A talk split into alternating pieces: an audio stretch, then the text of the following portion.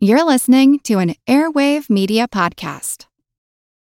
Without the ones like you, who work tirelessly to keep things running, everything would suddenly stop. Hospitals, factories, schools, and power plants, they all depend on you. No matter the weather, emergency, or time of day, you're the ones who get it done. At Grainger, we're here for you with professional grade industrial supplies. Count on real time product availability and fast delivery. Call clickgrainger.com or just stop by. Grainger for the ones who get it done. I'm Brian Buffini, host of It's a Good Life, the podcast for entrepreneurs. Over the past 25 years, I've built America's largest business coaching company.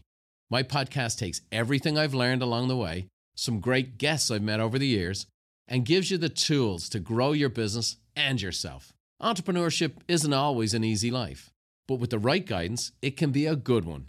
So tune in to It's a Good Life, the podcast for entrepreneurs.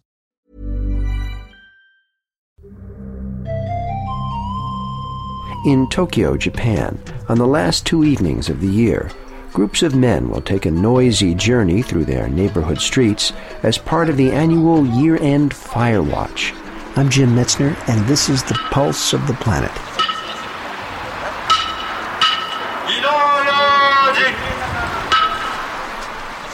We're listening to the sounds of the year-end fire watch in the Tokyo neighborhood of Bentencho. On the eve of the new year, a group of volunteers patrols Bentencho, clapping together wood blocks and shouting the warning, Hino Yojin, be careful with fire.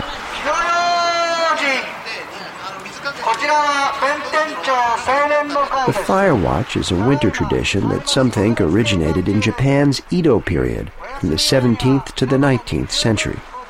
During this time, most city architecture was made of wood. Fire posed a very real threat to the community, and the fire watch was started as a gentle, if insistent, annual reminder to use caution. The evening begins with the assembly of the neighborhood fire guard in the town hall, which has been converted for these two nights into fire watch headquarters. Once 10 or 12 men have arrived, they're divided into two teams and sent out into the neighborhood equipped with their clappers, flashlights, and even candlelit paper lanterns to help light their way. The teams wend their way through the neighborhood clapping the wooden blocks and calling out their message. When their mission is complete, they'll return to headquarters for some tea or hot sake to help them warm up from a chilly evening of fire watching. To hear about our CD, please visit pulseplanet.com. Pulse of the Planet is made possible by the National Science Foundation.